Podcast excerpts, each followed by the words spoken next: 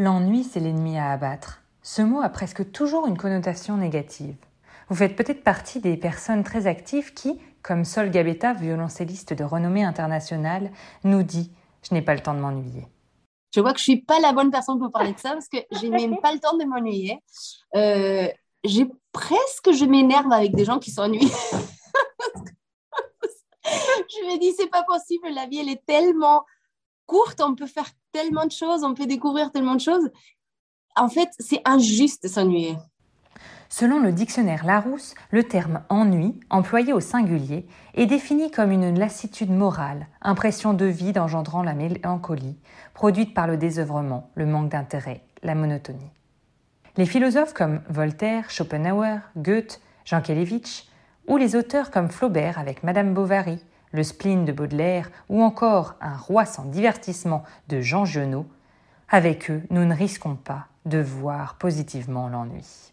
Mais l'ennui est-il si mauvais pour nos enfants et pour nous-mêmes? Et si l'ennui à petite dose était finalement une bonne chose? Vous écoutez Pop In, le podcast qui vous donne la pêche et vous inspire. Je suis Cécile Tovel, cofondatrice de la conciergerie d'entreprise La Minuterie. Habituellement, je reçois des personnes passionnées et passionnantes et je décortique avec elles comment un métier, des missions et des passions illuminent et impactent une vie au quotidien. Mais comme nous sommes justement des gens passionnés, nous ne voyons pas toujours l'ennui d'un bon œil. Alors écoutez cet épisode hors série et abandonnez-vous quelques minutes, voire quelques heures, à la paresse et l'ennui.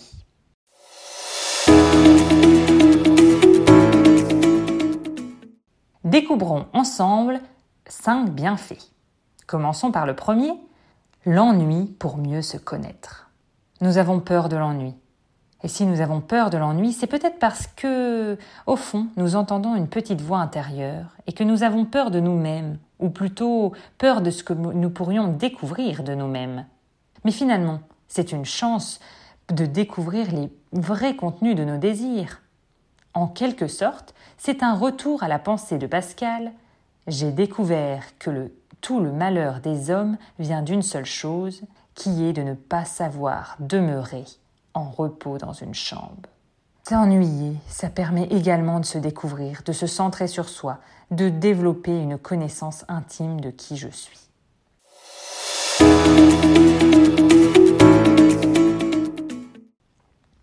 Passons au deuxième bienfait, l'ennui pour faire le vide. Je ne sais pas si vous avez déjà entendu ce terme, mais on entend désormais parler de la maladie de bore-out, le syndrome de l'épuisement par l'ennui. Plus on s'ennuie, plus on s'épuise. Mais dans ce cas, l'ennui est censé durer, alors que l'ennui, c'est un moment transitoire qui n'est pas amené à durer. Nous avons tous des souvenirs brumeux d'heures de classe interminables où l'on est ailleurs, on est dans la lune. Et ces moments de flottement ne sont pas forcément à fuir. C'est le moment de ralentir, de digérer les moments passés, d'apprivoiser ce qui est en train de se passer et de se préparer mentalement à la suite. Je laisse la parole à Pauline Sachs, journaliste pour M6 et prof de yoga. C'est formidable de s'ennuyer. Je passe mon temps à dire à mes enfants quand ils viennent me voir et me dire Maman, je sais pas quoi faire, je m'ennuie. Et euh, je leur réponds toujours Mais c'est génial Tu t'ennuies, mais tu as tellement de chance. Déjà, tu as le temps de t'ennuyer. Donc, c'est bien, tu vas créer. Oui, mais je sais pas quoi faire. Bah, ben, reste, reste, reste assis et ne fais rien. Et puis, ça va, ça va venir. Ça va venir.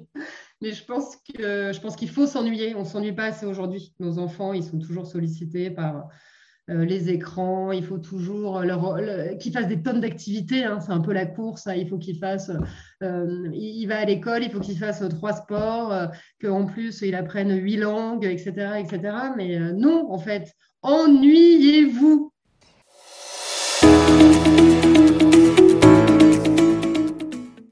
Troisième bienfait, réfléchir et développer sa créativité. Notre éducation qui prône l'occupation des enfants en est un exemple. Pourquoi ne devrait-il pas s'ennuyer? Quand j'étais petite, je disais très souvent à ma mère Je m'ennuie, je ne sais pas quoi faire. Et ma fille le fait désormais avec moi. Et évidemment, peu de temps après, je trouvais une idée pour m'occuper. Et maintenant, en tant qu'adulte, Mes idées les plus créatives me viennent en pliant le linge, en prenant ma douche ou en ne faisant rien de particulier. En fait, c'est parce que mon corps se met en pilote automatique et mon cerveau est occupé à créer de nouvelles connexions neuronales qui relient les idées et résolvent les problèmes. Justement, je fais témoigner Flavie Prévost, ancienne membre du comité de direction Sixte France devenue freelance. C'est rare quand je m'ennuie, quoi. Si j'ai du temps, je peux aller au sport ou lire un bouquin et tout.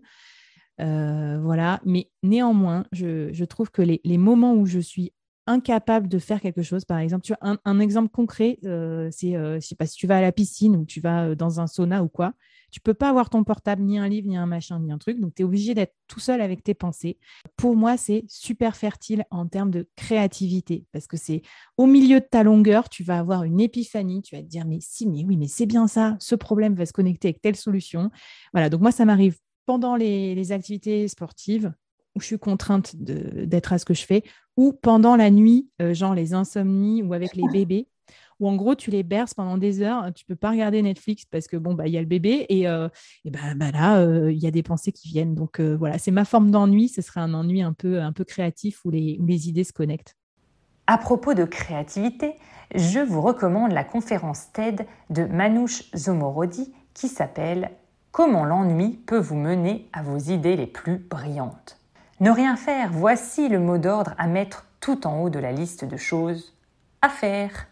En 2015, Manouche Jomorodi, animatrice d'une émission de radio très populaire aux États-Unis, a mené une expérience avec des dizaines de milliers d'auditeurs pour les aider à déconnecter de leur appareil, à s'ennuyer et stimuler leur créativité pour améliorer leur qualité de vie.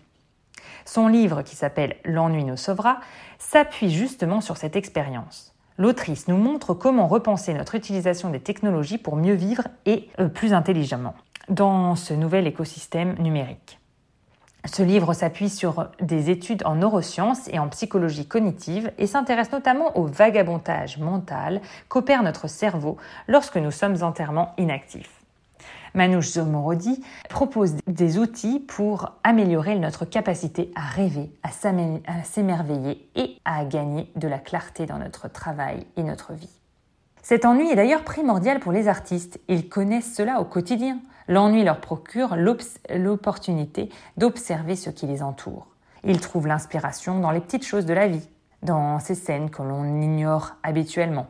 Je laisse place à Audrey Régnier, dirigeante de l'entreprise historique d'aiguilles Beauin France, qui nous dit Alors, je pense que l'ennui chez moi est très néfaste pour mes équipes parce que mon cerveau, euh, du coup, fonctionne seul. J'ai rien pour m'occuper. Et du coup, quand j'arrive dans les bureaux, généralement, c'est une tornade en disant J'ai pensé à un nouveau truc. et, toutes les nouvelles vidéos qu'on a réalisées dans l'entreprise ou, des, ou, de la communication qu'on a fait vient de, de déplacements en voiture que j'ai dû faire seul, où la radio fonctionnait pas, où j'avais rien qui me plaisait, et où du coup, je m'ennuyais. Et, là, euh, d'un seul coup, je me dis oh, Mais oui, c'est ça qu'il faut qu'on fasse. Et donc, j'arrive généralement euh, en trombe euh, comme un ouragan dans, le bureau et, et je leur dis Ah, j'ai pensé un nouveau truc. Donc, non, l'ennui est très néfaste pour mon entourage. Mais très propice à la créativité. Exactement. Voilà, c'est ce que je voulais dire. C'est que du coup, en fait, dans l'ennui, euh, ben, on a le temps de se poser pour, pour réfléchir à, plein de choses. Et il n'y a rien qui nous parasite autour. Donc, finalement, la créativité est encore plus pure, n'est pas pervertie par quelque chose du quotidien puisqu'on n'a plus que notre cerveau pour réfléchir. Et, du coup, c'est une créativité, je trouve, euh, vraiment complète quand on, quand on s'ennuie.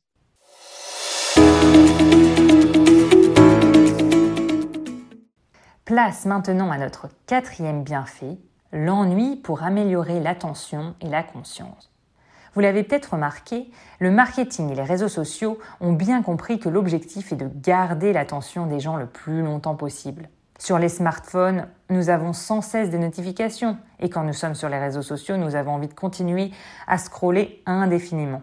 Dans la musique, il y a des changements de rythme ou d'instrument toutes les 7 secondes minimum. J'ai demandé à Naïk Lemestre, franchisé Meilleur Taux, de témoigner. De se recentrer sur soi, de de pas être sur son téléphone, de pouvoir voilà, on est dans la rue, on est dans une file d'attente, on va aller plutôt parler euh, avec quelqu'un qui est là et le découvrir, apprendre sur lui. Donc on apprend finalement beaucoup de choses. On cherche à rentabiliser notre temps par la veille sur les actualités, les dernières découvertes ou, sur les réseaux sociaux, comme je les disais précédemment. Pourtant, lorsque nous faisons rien, et que nous ne sommes pas renfermés sur nous-mêmes, comme dans les précédents bienfaits, nous sommes ouverts sur le monde. Nous prenons conscience de tout ce qui nous entoure et nous sommes plus attentifs à ce qui se passe. Je ne sais pas si vous avez remarqué, mais ça vous arrive peut-être euh, d'être sur votre téléphone en train de regarder vos SMS ou euh, en train de regarder vos mails en même temps que vous avez une conversation. Ce besoin d'extrême activité de votre cerveau vient au détriment de votre attention. Et c'est en, en acceptant de s'ennuyer que l'on devient plus pertinent et attentionné.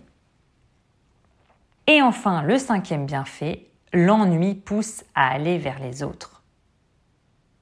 Avez-vous déjà remarqué que vous regardiez votre smartphone ou que vous lisiez dans les moments d'attente parce que vous ne supportiez pas justement d'attendre et de vous ennuyer? Mais finalement, on pourrait prendre ce temps pour observer les gens qui nous entourent, entamer une conversation avec un inconnu dans le métro ou dans la file d'attente. Ce qui est assez amusant, c'est que les personnes qui s'ennuient trouvent que leurs actions sont souvent insignifiantes et elles sont donc motivées pour s'investir dans des activités qui ont du sens. Et l'ennui peut même nous pousser à accomplir des tâches désagréables, ou plutôt désagréables, comme donner son sang par exemple, parce qu'on aura le sentiment d'accomplir quelque chose d'important. Plus on va chercher à aller vers les autres, à être altruiste, et plus on va pouvoir développer un comportement prosocial.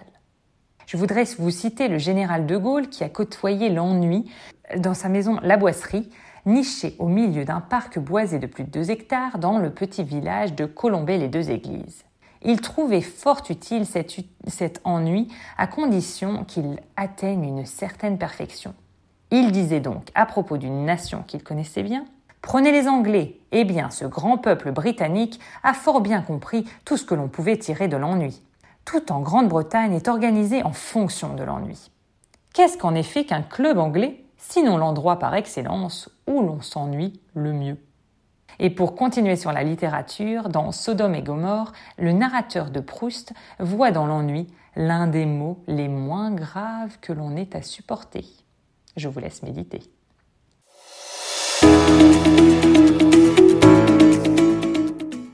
Alors, après cet épisode, avez-vous comme moi envie de recommencer à vous ennuyer? À réapprendre à, perdre votre temps, à vous laisser le temps de divaguer, de créer, de mieux vous connaître. Savoir faire le vide, c'est utile pour prendre des décisions importantes avec les idées claires. Être créatif, cela permet de trouver de nouvelles solutions aux problématiques rencontrées. Et enfin, l'attention et l'écoute sont de grandes qualités qui peuvent être développées grâce à l'ennui. Pour apprivoiser l'ennui, encore faut-il le reconnaître et éviter de ne pas vouloir le ressentir. Alors pour rechercher l'ennui, vous pouvez marcher, nager, flâner sans but et voir ce qui se passe. Vous pouvez vous créer du silence, de l'espace. Vous pouvez accepter de vous ennuyer en créant des rituels off. Et si pendant cet été, nous profitions de nos vacances et nous testions les bienfaits dans l'ennui, et que nous prenions délibérément le temps de nous ennuyer? J'espère que cet épisode vous a plu. Si vous voyez d'autres bienfaits de l'ennui, n'hésitez pas à me le dire sur les réseaux sociaux ou en me mettant un avis sur Apple Podcast par exemple. Je vous souhaite un très bel été et à bientôt sur Popin, le podcast qui vous donne la pêche.